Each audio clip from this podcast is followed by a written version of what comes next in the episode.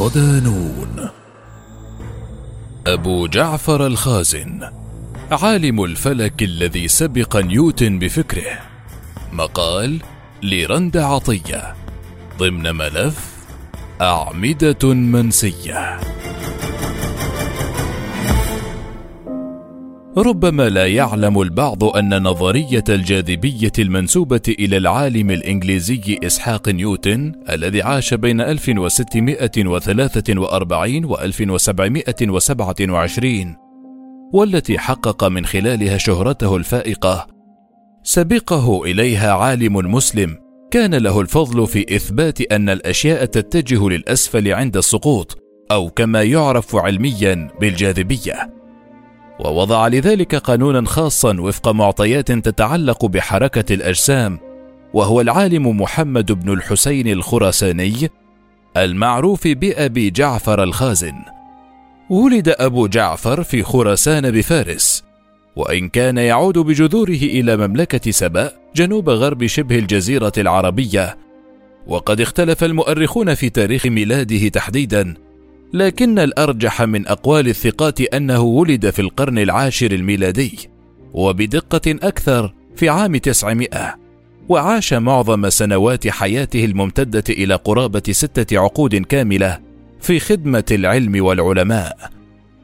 له إسهامات عظيمة في علوم الفلك والنجوم فهو صاحب عدة نظريات في شكل الكون وتركيبه كما وضع تفسيرا لحركات الكواكب في تقدمها وتباعدها وقدم شرحا لبعض آلات الرصد الفلكية أهمها آلة قياس ارتفاع الشمس. هذا بخلاف إنجازاته الهائلة في الرياضيات والحساب.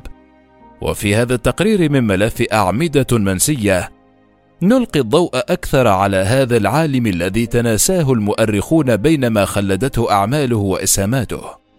فماذا نعرف عن الخازن الذي سبق نيوتن وآخرين؟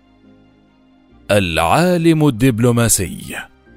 بعيدا عن اختلافات المؤرخين حول مكان ولادته وتاريخها إلا أن الراجح أنه ولد في عهد الدولة البويهية التي حكمت فارس والعراق بين عامي 943 و 1062 حيث كان على صلة وثيقة بالوزير الكاتب ابن العميد وزير ركن الدولة آنذاك والذي أنزله منه منزلة عظيمة لما كان يتمتع به من حضور وذكاء خارق.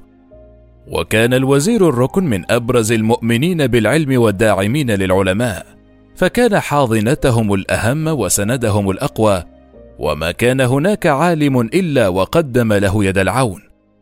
إذ كان يحكم قبضته على مدن الري وأصفهان وهمذان في فارس حتى بعد تمدد نفوذ الدولة إلى العراق أولى علماء بغداد أهمية ومكانة عظيمة.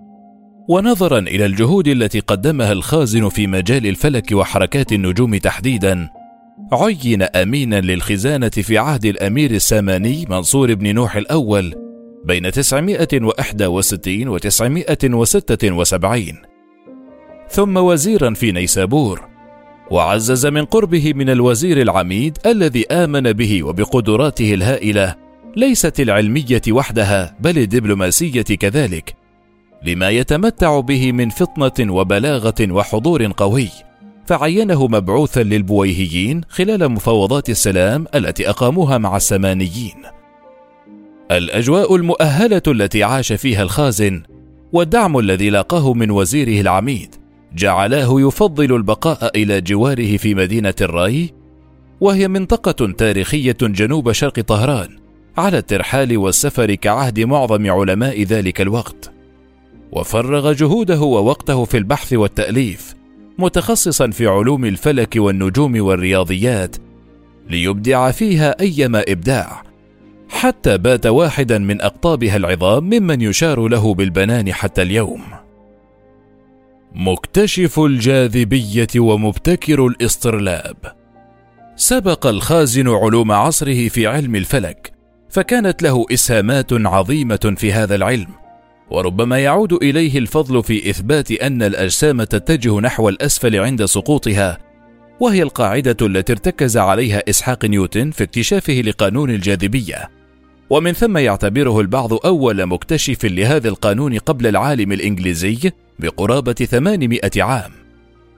كما أنه استطاع أن يقدم رؤية مغايرة تماما تفسر حركة الكواكب في تقاربها وتباعدها وذلك في كتابه المدخل الكبير إلى علم النجوم والذي طور فيه نموذجا لحركة الشمس مع دائرة الأرض كمركز لها حيث تكون حركتها موحدة فيما يتعلق بنقطة لا تتطابق مع مركز الأرض وهو الاكتشاف الذي يتقاطع مع قانون الجاذبية والذي استند إليه أنصار اعتباره مكتشف القانون الأول. كما ينسب إليه الفضل في وضع طرق لتحديد بدايات الأشهر والسنة الهجرية عبر قراءته المختلفة لحركات النجوم. هذا بجانب بعض المسائل الأخرى في علم التواريخ وتحديدها كما قدم تصورا مختلفا لشكل العالم والكرة الأرضية بصفة عامة وهو التصور الذي يحظى بأهمية كبيرة للمهتمين بعلوم الفلك في العالم حتى اليوم. وفي هذا المسار ذاته له أطروحات جغرافية مختلفة مرحليا عن المتعارف عليه في ذلك الوقت حيث رسم ل 2402 منطقة حول العالم خطوط الطول والعرض لها وتنوعت بين مدن وجبال وبحار وأنهار وجزر. كما قدم خرائط جغرافية عامة بشكل أدق عما قدمها العالم الإغريقي المعروف بطليموس. وللخازن إسهامات جليلة في مجال آلات الرصد الفلكية، حيث وضع شروحات خاصة لها ولطبيعة عملها، ومن أهمها آلة قياس ارتفاع الشمس، وفي كتابه الآلات العجيبة الرصدية، ابتكر حلقة محيطها ثلاثة عشر قدما وثمانية أذرع وهي أصغر من الحلقة التي استخدمها السابقون عليه وقد حقق بواسطتها بمساعدة بعض العلماء انحراف دائرة البروج. ويرجع البعض ابتكار الاصطرلاب للخازن وهو جهاز يستخدمه علماء الفلك والمنجمون لتحديد مواقع القمر والنجوم والشمس والكواكب والتنبؤ بها. كما يستخدم في رسم خطوط الطول ودوائر العرض. ورغم فقدان هذا الابتكار إلا أن العديد من علماء الغرب والشرق أشاروا إليه في كتاباتهم وهناك بعض المؤلفات التي تثبت ذلك في إحدى مكتبات الهند وفي متحف الفن الإسلامي في برلين.